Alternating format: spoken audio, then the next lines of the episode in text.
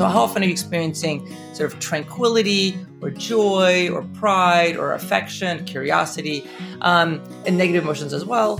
Um, so that's being happy in your life. And happy people tend to have more positive emotions throughout the day, throughout the week. Um, and then being happy with your life, that's kind of when you review your life and you ask yourself, you know, am I satisfied with my life? Am I progressing towards my life goals and sort of at the rate that, that I want to be? And so you really kind of need both of those components to be happy. And that's how I define happiness. That was Sonja Lyubomirsky on Psychologists Off the Clock.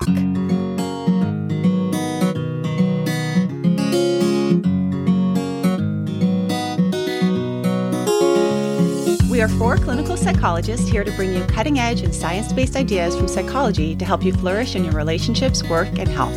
I'm Doctor Debbie Sorensen, practicing in Mile High, Denver, Colorado, and co-author of Act Daily Journal. I'm Doctor Diana Hill, co-author with Debbie on Act Daily Journal and practicing in Seaside, Santa Barbara, California. From coast to coast, I'm Doctor Yael Schoenbrunn, a Boston-based clinical psychologist and assistant professor at Brown University. And from sunny San Diego, I'm Doctor Jill Stoddard, author of Be Mighty and the Big Book of Act Metaphors. We hope you take what you learn here to build a rich and meaningful life. Thank you for listening to Psychologists Off the Clock. Our sponsor today is Uplift Desk, creators of office furniture designed to help you work better and live healthier. I love my Uplift standing desk. It's solid and sturdy and allows me to easily transition from sitting to standing while I work with just the push of a button. The ability to switch from sitting to standing throughout the day has been a complete game changer for me. I feel so much better than when I sit all day, and it helps me stay alert when I get tired. In addition to standing desks, Uplift offers ergonomic office seating, storage systems, even walking treadmills for your desk. Everything you need to up your office game. You can get free shipping with no hassles, free thirty-day returns and return shipping, and a fifteen-year warranty. Remember, by supporting our sponsors, you are supporting the podcast. Visit upliftdesk.com slash P O T C for five percent off your order. That's U P L I F T desk.com slash P O T C to get five percent off your entire order. It's Patricia Karpas, host of Untangle, the award-winning podcast that covers topics like optimizing brain health, finding your purpose, how to sleep better, harnessing the power of anxiety, successfully changing habits, finding more happiness and joy, and overall, all the many ways to live your best life. If you enjoy hearing from thought leaders, neuroscientists, psychologists, nutritionists, business leaders, and more, join us wherever you listen to podcasts. I am here with Katie Rothfelder, who is our dissemination coordinator. And we thought we'd bring her on because we talk a lot about Praxis, how Praxis sponsors this podcast. They offer online continuing education for professionals, everything from D B T to ACT training to compassion-focused therapy. And Katie's had some personal experience with Praxis that I think would be helpful for you to all learn about. Yeah, Diana, I started out with Stephen Hayes' ACT Immersion Program, and that was really my first chance to get, you know, really into ACT. And then since then, I've had these kind of on-demand course opportunities. Um, the one that really sticks out to me is Lou Laspiegato's Feedback Enhanced ACT course, which was this really beautiful mix of instruction for really difficult ACT concepts and then in-depth learning with practice. That grew my muscles as a, a brand new clinician so much. So if you are interested in taking a Praxis course, go ahead and go to our website, off the clock psych dot com, and we have a discount code for you for some of the live courses. Check them out, Praxis Continuing Education. If you're a healthcare worker or a mental health therapist, you may find that some of your clients are caught in a tug of war with food and weight. They battle their body image and eating and are entangled in preoccupation about weight or feeling stuck in cycles of rigid dieting, overeating, shame, or hopelessness. I'm going to be offering a live online webinar with PESI Continuing Education on using ACT for eating and body image concerns. And then I hope you'll join me on Friday, December third, twenty twenty-one from nine a.m. to five p.m. Central Standard Time. You can learn more through my events page at d r diana hill dot com. Hope to see you there. This is Yael here with Diana to introduce an episode with happiness researcher Sonja Lyubomirsky. She's done research for the past several decades on happiness. And she's also come out with several books for lay audiences that translate her many scientific findings on how to cultivate greater happiness in your life. The two books are The How of Happiness and The Myths of Happiness. And her work is just so wide-reaching in terms of the various ways that we can craft more happiness in our lives. And Diana, I was curious what what stuck out for you in terms of the ways that you build happiness that fit with her research. Well, first of all, I just really appreciate having her on the show. I mean, she's been such an influence on the field of psychology, and man, she rattles out a lot of happiness tips in this episode. So get out your pen and paper or your notes on your phone, because you'll want to write a few things down. Or things, you can download the transcript. Or download the transcript. Yeah. And, um, you know, things like gratitude in the right dose, you know, and, and breaking up pleasurable events, but not negative ones. But what I was reflecting a lot when I was listening to your interview on is how much happiness has to do with our expectations, our mindsets, and our perception. And I was actually thinking about this experience I had yesterday at the D M V, which is a place where a lot of us go with negative expectations. It's sort of like an unhappy place. And so I got there with my computer, like kind of ready to just experience unhappiness. And the reality was that I got so engrossed in a blog that I was writing, it became quite lovely. And they kept on calling my number, but I forgot to go to listen. And finally, someone came and found me, and they pulled me up, and they were joking around about how they're going to send a search committee out. And it was just this delightful little banter I had with this guy at the D M V. Meanwhile, I'm watching sixteen-year-olds take their tests and how enjoyable it was to watch them take their exam and how cute they were. And I bounced out of that D M V happy as a clam. So I think what I'm kind of reflecting on is that a lot of times we try and pursue happiness or force it. And in doing so, it makes us less happy. But if we shift our expectations a little bit, maybe the contrast, we don't have, our, have to have our expectations so high, but also just be grateful for the experiences that we have. It can really change them. Absolutely. Yeah. And there's something that I've been reflecting on that is sort of embodied in what you're saying, Diana, which is that the way that we approach our life, you know, through our thoughts and our actions has such an impact on our happiness. And this is something that's really fundamental in her research, because she sort of separates out that there are genetic predictors of happiness, and then there's life circumstances, but then there's these intentional actions that we can take both with our thoughts and with our body that um, can really change how happy we feel moment to moment and sort of throughout the course of our, our life. And for me, I think I didn't realize how much we influence our own happiness. This is kind of a funny thing, because I went into clinical psychology, so one would imagine that I had some idea that happiness was something that could be built, or, you know, that unhappiness was something that could be reduced. But it was really in the first year of my graduate school experience, and I referenced this while I was talking to Sonja Lyubomirsky, because I actually come from a family with a lot of mental health issues, a lot of depression and anxiety. And I think I had always just assumed that that was just kind of how I was. I was going to go through life feeling pretty down. And I was, ex- and, and going to grad school really exacerbated whatever mood issues I came into the world with uh, genetic loading for. And I had this very pivotal, like, aha moment that was with a conversation uh, that I was having with a dear friend of mine from college. And she was getting really fed up with me just being very negative about grad school and, and how I was doing and all of my social anxiety. And she said this thing to me that has stuck with me for ever since then. Now it's been several decades later. Um, and it was just this one phrase: choose to be happy. And it was just this moment where I was like, I, I can do that. I can make that choice. The work that Sonja Lyubomirsky does has really fed into that aha moment of saying, you can make choices, right? There are some things that are not in our control, and therefore it's not our fault if we're struggling with our mood and with our happiness. But there are ways that we can learn to relate to our thoughts, to our feelings, and, and to learn how to act in the world that can really have a positive effect on how we feel as we move through life.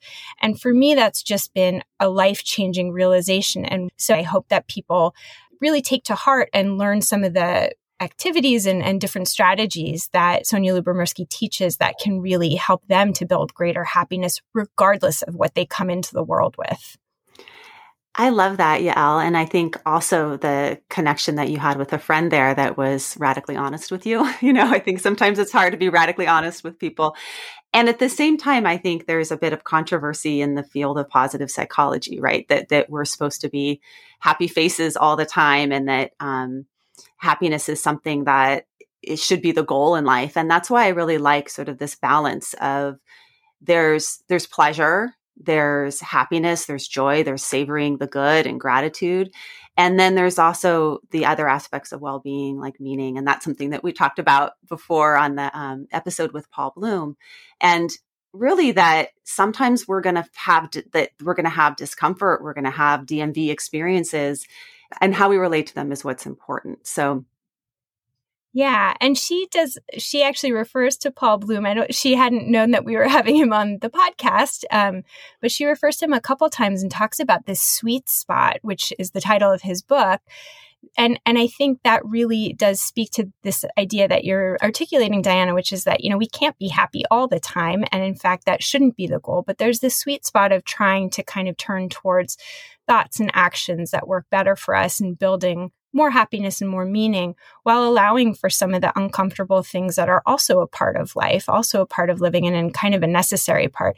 And Barbara Fredrickson, another really prominent happiness psychologist's work, talks about that there's this optimal ratio of having three positive experiences to one negative experience, but that we need the negative because that helps keep us on track, motivates us in some ways, keeps us aware of dangers. People who are flourishing tend to have more positive, fewer negative experiences, and that using some of the strategies that Sonja Lyubomirsky talks about, we can be better equipped to achieve that more optimal ratio, that sweet spot. Mm-hmm. Yes. And also some of the neuroscience coming out showing that if we are just hyper-stimulating our dopamine systems all the time, it's actually going to counterbalance with the opponent process theory so that we're going to experience more pain. So sometimes moving towards pain is the key to happiness as well. So yes, the sweet spot of embracing pain and pursuing meaning and hopefully feeling some pleasure along the way. Yeah. So we hope that you all get a lot out of this episode. I'm beyond excited to have Sonja Lyubomirsky, one of the world's leading experts in happiness science, as a guest today. Doctor Lyubomirsky studies happiness interventions, exploring how individuals grow and sustain greater happiness. She's a distinguished professor of psychology at the University of California, Riverside, and has translated happiness science for non-academic audiences in her two incredible books, The How of Happiness, A Scientific Approach to Getting the Life You Want, and also The Myths of Happiness, What Should Make You Happy But Doesn't, What Shouldn't Make You Happy But Does. And Doctor Lyubomirsky is also mother of four, which just amazes me given how prolific she is. Welcome. It's great to be here. Thank you. I actually wanted to start our conversation by diving into a specific area of your research, but one that I think has pretty expansive themes. So as you know, and probably most of our listeners know, relationships are a critical factor in happiness, but of course carry enormous complexity in how they make us happier or unhappier. And one particular kind of relationship widely thought to make people less happy is the parent-child relationship. Now, you're a mother of four, I'm a mother of three, and I think we both know how complicated these relationships are. But there's this sort of prevailing idea in our culture that parents tend to be less happier, and there's some science that backs it up. So, for example, Nobel Prize winner Danny Kahneman has an extremely well-cited study of Texas-based working women that shows that parenthood and caring for children in particular generates about as much happiness as cleaning the house or commuting. So not much happiness. But you conducted some follow-up research and have a study that I love titled In Defense of Parenthood, Coming to a Different Conclusion. So I'm wondering what we can take away from these studies, both in terms of how complicated it is to determine what predicts happiness, and also how research can sometimes unwittingly contribute to some of these erroneous beliefs, these myths about what makes us happy or unhappy. Thanks, Yael. I, uh, I've been actually thinking about this very question very recently because Paul Bloom has a new book out, and I was just reading his um, piece in The Atlantic about uh, sort of parenthood and, and happiness and misery.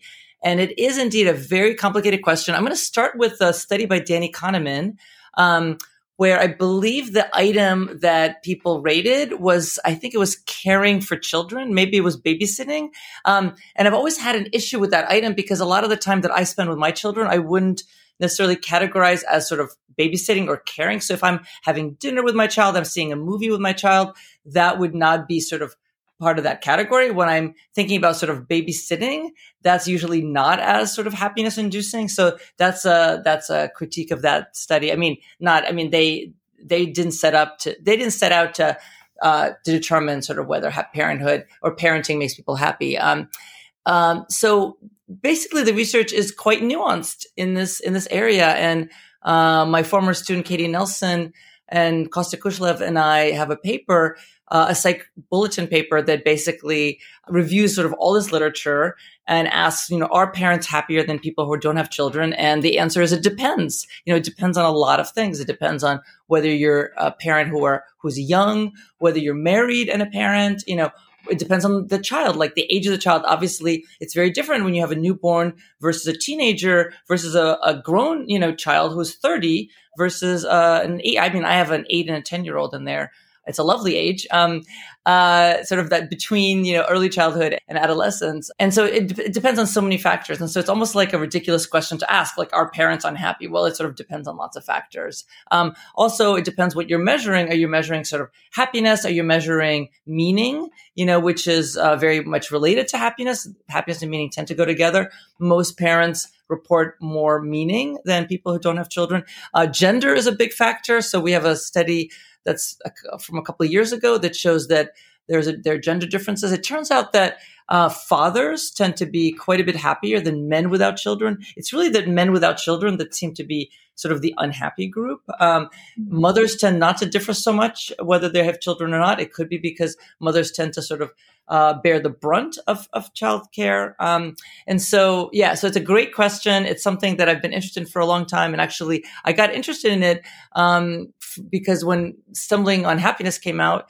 uh, by Dan Gilbert, there was a lot of press about sort of this issue that parents are unhappy. And so it always made me think like, gosh, I, I just feel like that's just sort of too simplistic an answer.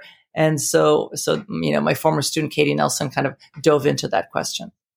Yeah. And I think it's so important to highlight the the nuance of happiness, both in terms of what predicts it, but also in how we experience it, because you're pointing out that it can both be the the pleasure that we experience moment to moment, but also, also the deeper meaning that we derive from engaging in, in specific roles. In that In Defense of Parenthood paper, we also looked at something else, which is that it's one thing when you ask parents kind of like overall, you know, how satisfied are you with your life? You know, I might be asked this question right now. I'm at work. And, um, and I'm thinking, oh yeah, well, I have these kids. Yes, sure. I'm happy. And I don't really think about like moment to moment when I'm actually with the kid and they're having a tantrum or, you know, or I have to clean up after them. And so we also, we also had a study where we asked, where we sort of asked people sort of throughout the day, you know, uh, kind of, um, Uh, experience sampling study, you know, are you happier when you're actually with your kids? And we found that parents are you know, sort of as happy or as happier, even when they're with their kids. So that was a little bit surprising. So there's all sorts of different methodologies that one can use to get at the question. You might get somewhat different answers. Yeah. Well, and so let's get to that. So so I started specific and now I'm going to go a little bit more global, but sometimes research can get pretty granular in defining happiness, either as pleasure, psychological richness, meaning, positive affect. When you think about happiness in your research and in your writing, what is it that you're striving to help folks build? It's a great question. Well, the uh, yeah, there's the, lots of definitions of happiness. And the definition that I tend to use is one that a lot of researchers in my field use that was developed by Ed Diener, who is the founder of the science of happiness. And, and this is the idea that happiness really has two components. Uh, and I like to think about it as being happy in your life and being happy with your life. So being happy in your life is basically sort of moment to moment, day to day. How often are you experiencing positive emotions and negative emotions, right? So how often are you experiencing sort of tranquility or joy or pride or affection, curiosity, um, and negative emotions as well? Um, so that's being happy in your life. And happy people tend to have more positive emotions throughout the day, throughout the week. Um, and then being happy with your life, that's kind of when you review your life and you ask yourself, you know, am I satisfied with my life? Am I progressing towards my life goals and sort of at the rate that, that I want to be? And so you really kind of need both of those components to be happy. And that's how I define happiness. You know, other other ways of thinking about well-being, well-being is more of like an umbrella term that encompasses kind of everything, including physical health and all kinds of sort of inputs into happiness, um, might include things like engagement or meaning. And to me, those aren't really happiness. Those are really, um, you know, inputs into happiness or contributors to happiness or correlates of happiness. Yeah. And one one area of your research that I think is really striking and has received a ton of press is this idea that there's kind of three central predictors of happiness. There's uh, genetics, life circumstances, and intentional activities. And I know you want to stay away from like quantifying exactly how much each contributes, but why is it important to lay out the different predictors in terms of how this empowers folks to work on cultivating their own happiness? Well, I think it's important for people to sort of understand um, uh, kind of where happiness comes from, kind of what determines it. And, um, you know, I, when I was writing my uh, first book, The How of Happiness, I, I talked to a lot of people about happiness. And, and I was surprised that some people, in fact, I even have an anecdote in the book about my own brother who said, well, happiness, that's something you either have it or you don't, you know? And mm-hmm. I was like, really? My own brother thinks that? Like, he just thought it was sort of genetic. All genetic, you know, either you, either you're happy or you're not. And I, I'm like, well, actually, that's not really true. And and of course, there's there's a genetic component to happiness, just like there is to like any human trait. Um, so so I think it's important for people to people to understand, kind of like, well, you know, how happy you are, kind of overall, you know, day to day, you know, this year, this month. Um, has to do with, yeah, it has something to do with your genetics, because some people really are kind of happier than others and they don't have to work very hard at it. Um, but some of it has to do with your life circumstances. Like if you're in a in a really bad relationship, or you don't have a lot of money, or you live in an air, in a place where there's a lot of, you know, instability or uncertainty or, you know, crime or a war going on, right? You're going to be less happy. Um And so your life circumstances matter as well, but also what matters is sort of what, what you yourself are doing and thinking. Kind of there's sort of intentional activities, sort of intentional things that you can you can do, you can make a choice to do in your daily life that also impact your happiness. So so I think I like the kind of laying it out this way, because uh, for the layperson, when they understand it, then they can kind of see, oh, okay, well, gee, like maybe my life circumstances are okay. You know, I sort of have my basic needs met, but I'm still not happy. You know, maybe, maybe I'm just sort of unlucky, but there's things that I can do to, to be happier if I want to be, because a lot of this takes effort. And so not everyone wants to put the effort in, but if you want to put the effort in, there's sort of daily kind of exercises that you can work on to be happy. So I think it's, it's good for people to have that kind of big picture, because it sort of helps them understand why they're happy or unhappy, and then, and then decide, make a decision. Like, do I want to do something about it, or do I want to sort of leave it alone? Yeah. To me, I think it's really powerful in, in sort of helping people be self-compassionate if they're not happy, that it's not just because you're making bad choices or doing the wrong things, but there are some factors that are largely out of your control. And yet it's also empowering to know, as you're saying, that there's a lot that you can do to shift the dial, that you might have a set point, as you talk about in a lot of your work, but that you can raise it through through effort. And I, I kind of have started to think about this as like mindset, right? It's sort of a bit of inducing a growth mindset around happiness. Absolutely. It's funny. For many, many years, we actually have wanted to do a growth mindset study, you know, where we kind of try to induce a growth mindset in people about happiness. That would be um, so cool. Yeah. And, and, and we never kind of got around to it. And then actually someone did that, or someone did a study that's very similar to that, that I remember finding. I thought, well, okay, well, good. Someone else Someone else has done. So the idea is that, right, if you kind of um, try to persuade people that happiness is something you can change, that's something that's malleable, that they're more likely to kind of put put the effort into it. Um, and, and even longer ago, um, I was interested in cultural differences in happiness. Um, I'm I'm was born in the Soviet Union, and actually one of the reasons that I got interested in happiness is when I was ten years old and I came to the U S, I kind of noticed these huge differences in sort of how happy people looked or acted um, from like between Soviet Union, Russia, and, and the U S. Um, and so I came back to Russia, you know, when it, when it became Russia um, in the nineties. Um, and, I, and one of the questions I asked was about kind of the malleability of happiness. Like, do you think happiness is something you can control, something you can change? And, and Russians were much less likely to say yeah. that happiness was something that was malleable. And so that is something, you know, that, that is sort of um, a stable construct also, I guess, in our minds uh, that, that one can measure. Yeah, I think that's really interesting. So I have an Israeli background, and I would say it's fairly similar. At least I was raised in a family where um, the assumption was you're you're born with a certain happiness level or depression, and there's not much you can do about it. And it was really in graduate school that I had this sort of aha moment of, oh, I can make a change. I can make choices. And it was It was really um, kind of a pivotal moment in my life. And I think reading books like yours really empowers people to say, you know, I may have come into the world with these circumstances and this genetic loading, but there are certain things that I can do. And there's real strong science supporting the the efficacy of making these kinds of changes and, and changing sort of how satisfied I am day to day and more globally. I yeah, absolutely. Really- I agree with everything you just said. Yeah. Um, but I do want to sort of take note of, you know, the fact that there's these, there's several sort of blocks to increasing your happiness. And, and you write a lot about a concept known as hedonic adaptation, which is a huge factor that impacts our happiness. So I wonder if you can explain what is hedonic adaptation and how does it fit into the scientific art of cultivating happiness? Right. Sure. Um, yeah. You know, there was a, there was a time period that I really thought that hedonic adaptation was like the most important construct that we all should, should understand. And I still think it's really important. So, so adaptation is the idea that human beings are remarkably good at getting used to changes in their lives, you know, both positive and negative, but especially positive changes, right? So when, you know, when we get a raise at work or we get a new job, we move to a new city, we start a new relationship, we have a baby, um, we buy something new, we buy a new car, a new bag. At first, it gives us, the, I'm, I'm, I, these are all examples of positive changes. At first, it gives us a, a happiness boost, right? Like we're so happy, we have this new job that we've wanted to have. We've, we have this new car that we've, we've been looking forward to, but that boost doesn't, doesn't sort of stay forever. You know, we tend to kind of go back to our happiness baseline. Um, same thing for ne- for negative changes is a really good thing, right? That, that human beings are really resilient and we, we tend to kind of adapt even to negative changes when we lose our job or when we lose money, when our relationship breaks up. Now, adaptation doesn't have to be complete. And so for certain kinds of events, especially negative events, like when you, people who um, acquire disabilities or actually unemployment tends to be something that people don't tend to, especially men as opposed to women, don't tend to adapt to completely. So we may never kind of go back to our previous baseline. With positive events, we tend to go back to our previous baseline.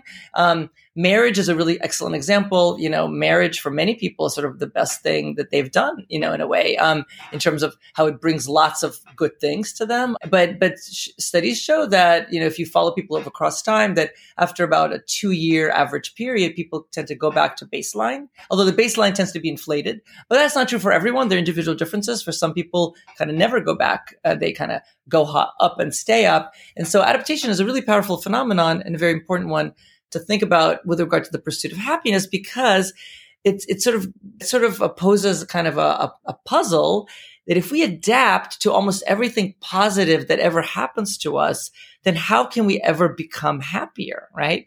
Um, and so that, that, that is a really important question. And, and sort of one answer is that we don't adapt completely to everything. So, and that, and then we can actually try to slow down or try to prevent adaptation, right? So if we buy a new car, you know, if we could try to use it in ways, we could try to think about it in ways where we try not to adapt to it. Like, you know, gratitude is actually a great example, expressing gratitude for the things that we have, whether it's our car or our marriage or our house or our new job, um, is an antidote to hedonic adaptation, because basically when you're grateful for something, you're basically not taking it for granted. So adaptation is basically taking things for granted. And so we try, so we can kind of take active steps to try not to take things for granted.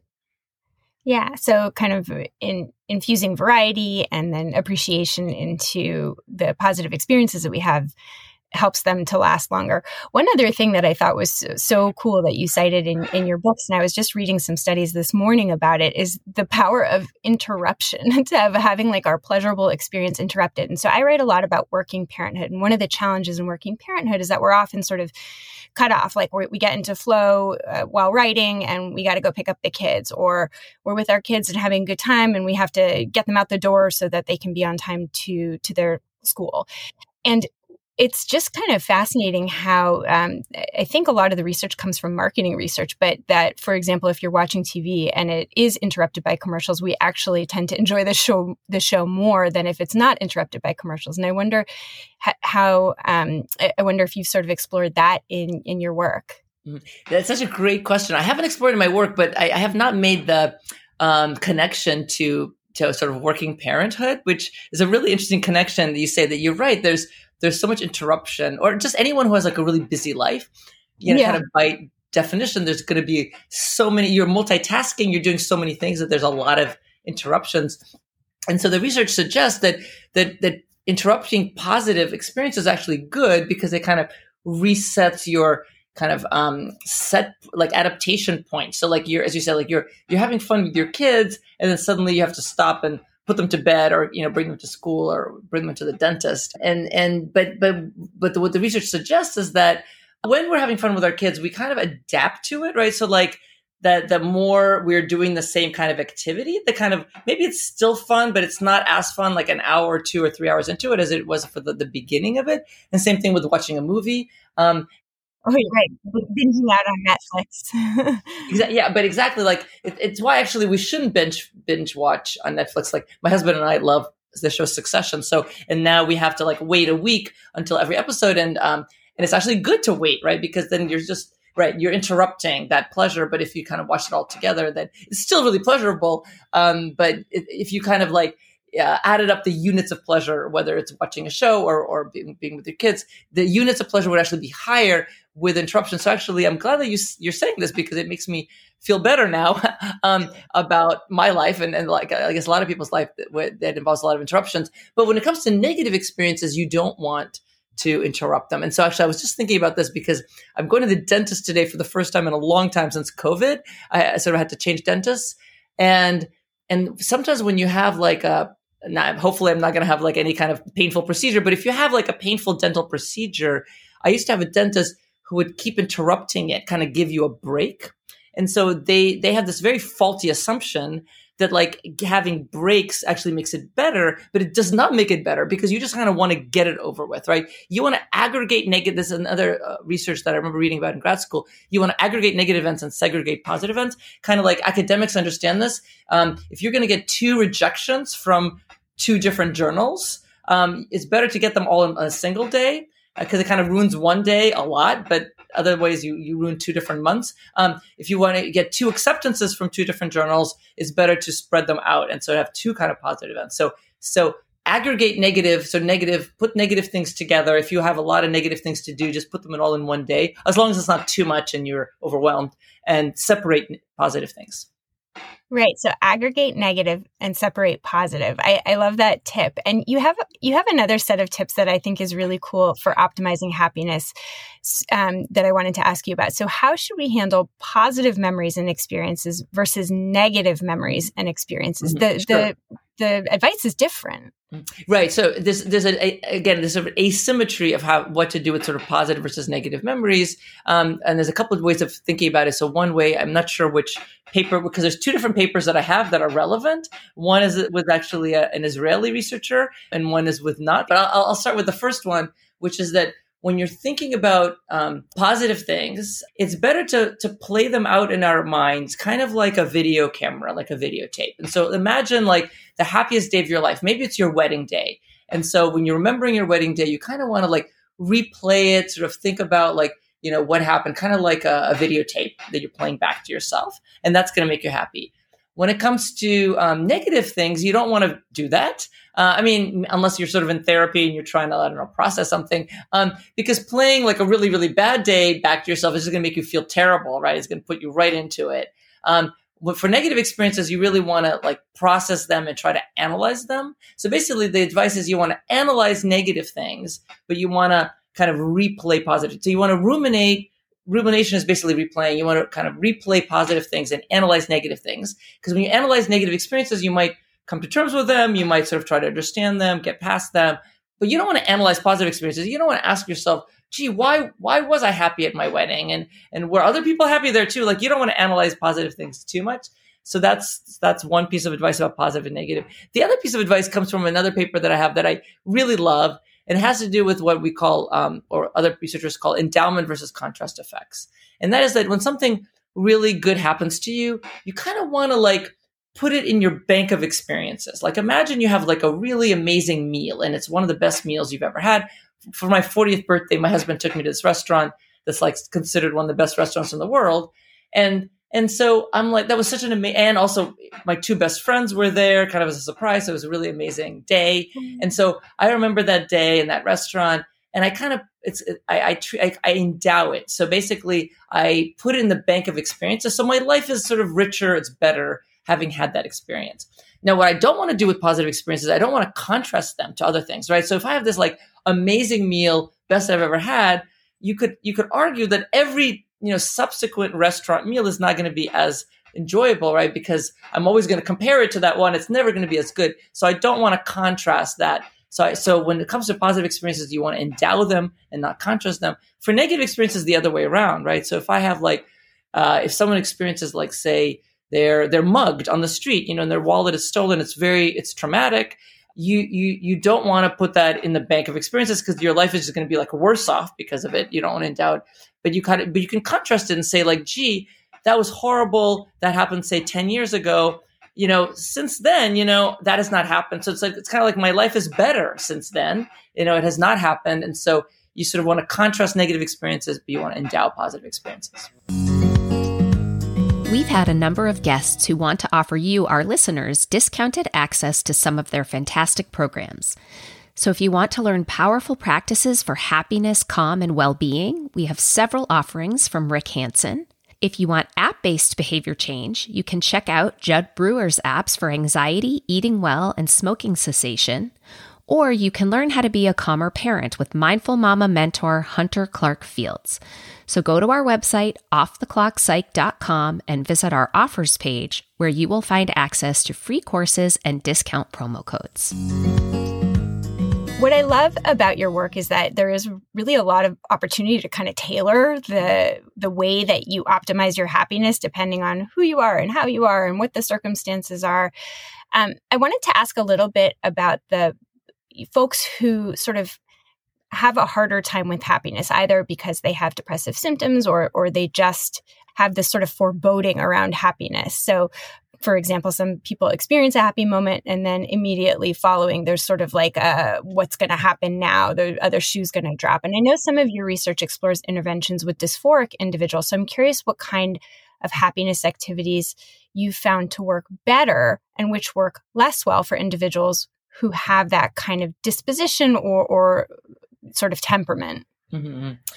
Well, it's a great question because I think the people who, you could argue, the people who are most in need of happiness interventions are those who are, you know, not just sort of a little bit unhappy, kind of who want to be happier, but, um, you know, who are quite unhappy or who might be dysphoric or depressed.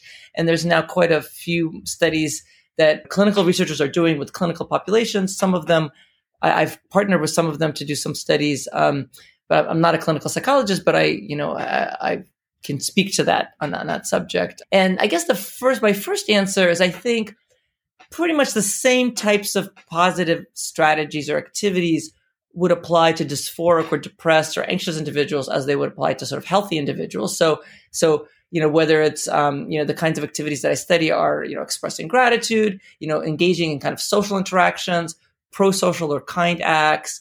Um, you know, other, lots of other people study things like savoring the good things in your life, uh, physical exercise, pursuing goals. So there's lots of things one can do to be happy. And I think they're very similar, no matter whether you're sort of depressed or anxious or where, whether you're, you're not. Um, and I think, but I think what matters is fit, right? If you're, um, you know, maybe very depressed and you're having trouble kind of just getting out of the house, you know, maybe like going out and, you know, engaging in lots of social interactions outside, you know, may not be a fitting activity for you. So, and so, so you ha- you might have to sort of tailor the activities to the person or to the population, but really to the person because every person is different, right? So if you're an introvert, maybe going out and being extroverted is going to be super hard. Although we have a study that shows that even introverts benefit from acting extroverted. And then there's some kind of more serious caveats that I haven't studied yet, but I would like to study.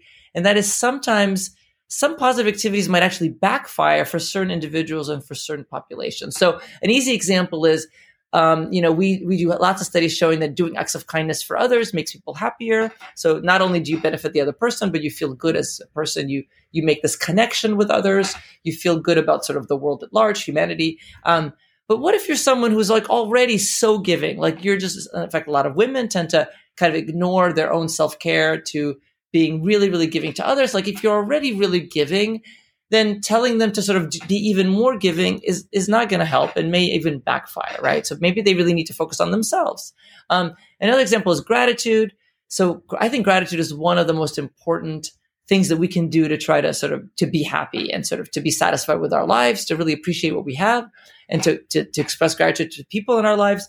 But gratitude can backfire as well. When we express gratitude, sometimes it can make us feel embarrassed. Um, it could make us feel, um, like, like we, we're not sort of so successful or happy after all, because it's not about us. It's about sort of other people's help. But I think one thing that's really, that's really serious is it can make us feel indebted. And in fact, in some languages, the word grateful is the same as the word indebted. Um, kind of by definition, when you're grateful to someone else, you sort of feel a little bit indebted to them. Now, I do research showing that when you feel indebted and grateful, you actually might actually inspire you to pay back, to prove yourself worthy to the person, to make themselves proud. So that's good, right? So gratitude can actually make you want to be a better person and eat more healthfully and, you know, work harder and be kinder.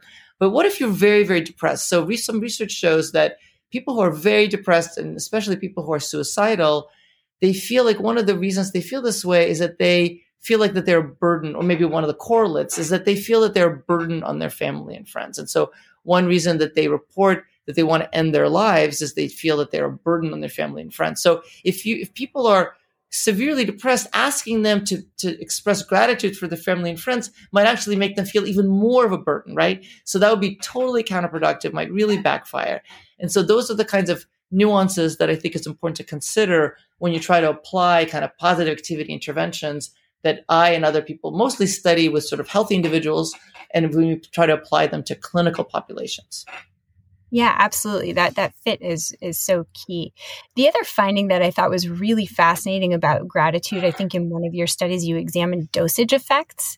And I, I wonder if you could talk a little bit about that, that, you know, some of these happiness activities are good, broadly speaking, but But it's interesting to think, just like taking medication, we want to be sort of careful about how and how often we apply them.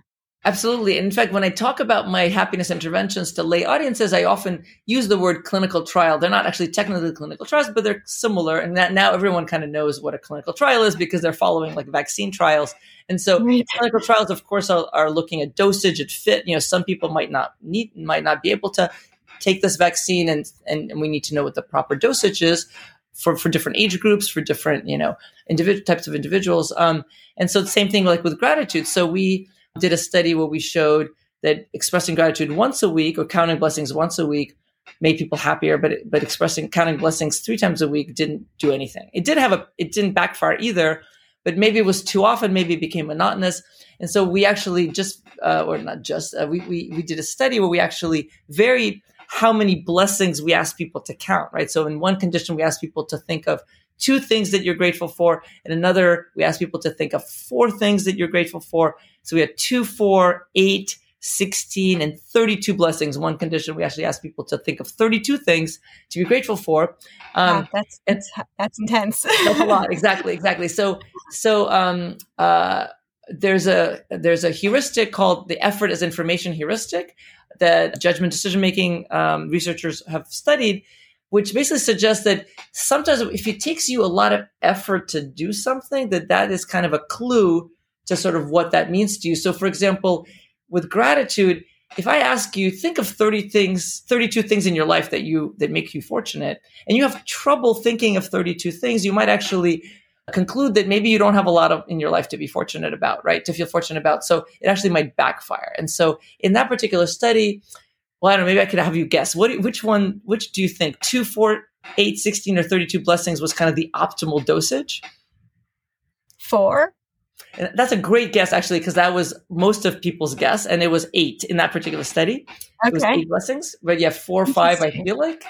Um, but that's we're, we're, Yeah, it's interesting. And we're replicating that right now where we're actually randomly assigning people out of like from between one and one hundred uh, um, how many blessings to count. And so, um, or is it one in fifty? one hundred is a lot. Um, anyway, so we're trying to replicate that. But but the key point is that there is going to be an optimal dosage pretty much to everything, to to medication, but also to kindness and to gratitude, physical exercise, almost anything, right? We, there's kind of, I really, I'm a, I'm a real believer in kind of Aristotle's idea of the kind of the golden mean, that there's sort of moderation in everything. And one of my examples actually comes from kids my oldest kid, who's now twenty-two, when she was little, that's what, that's when the Harry Potter books were just kind of coming out. I mean, they're like half of them were written, but like not all of them were written. So it's actually very exciting to wait for the next Harry Potter book. And so I got into reading Harry Potter with her, which was like so wonderful and very connecting. And we both really enjoyed the books, but we were doing it too much. And my husband at one point said, he's like,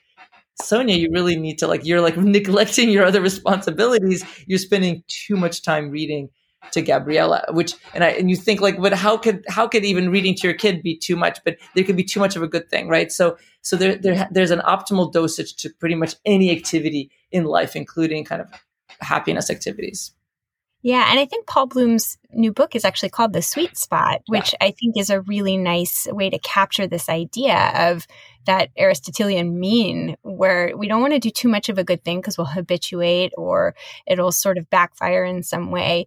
And and so I think discussing some of these myths that we have about, you know, what should make us happy and what shouldn't helps us to locate that sweet spot more effectively. Exactly. You know, the sweet spot, it's a great title. Um, or sometimes I think of like the Goldilocks, you know, like idea, sort of like the, the, the bed that's just right, you know, or the just right dosage. Yeah, exactly.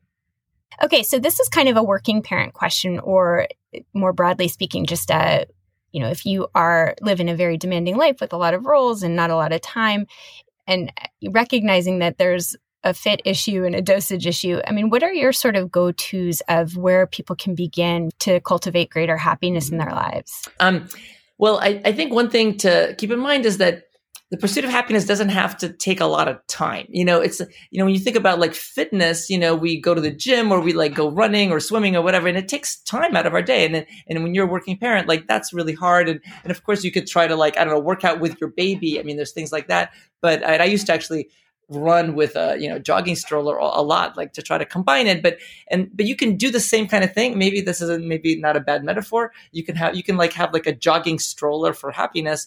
And that is while you're, you know, I don't know, taking a walk with your kids or doing something with your kids, like you can, you can practice some of these strategies. And it could be gratitude, for example, like you could like think about like how grateful you are for this or that, or look on the positive side of things, or savor something, or while you're walking from work, you might do an act of kindness, you know, for a stranger. Uh, that, that doesn't have to take a lot of time, right, or effort. So, so a lot of sort of positive activities don't have to, again, sort of take time out of your day. They can be kind of incorporated into your day. It doesn't mean does it take effort. Like if looking on the bright side of things doesn't come naturally to you, doesn't come easily to you, that's really hard, right? Like something happens, like, I don't know, your manager gives you some negative feedback, and you're just like, you know, you just feel bad, right? And so it's really hard to kind of be like, you know what, maybe, okay, maybe this is this is good that I got this feedback, because now I've learned my lesson. I feel like many of us, like I think I'm fairly good at it, but it takes me some time, right? I'm like,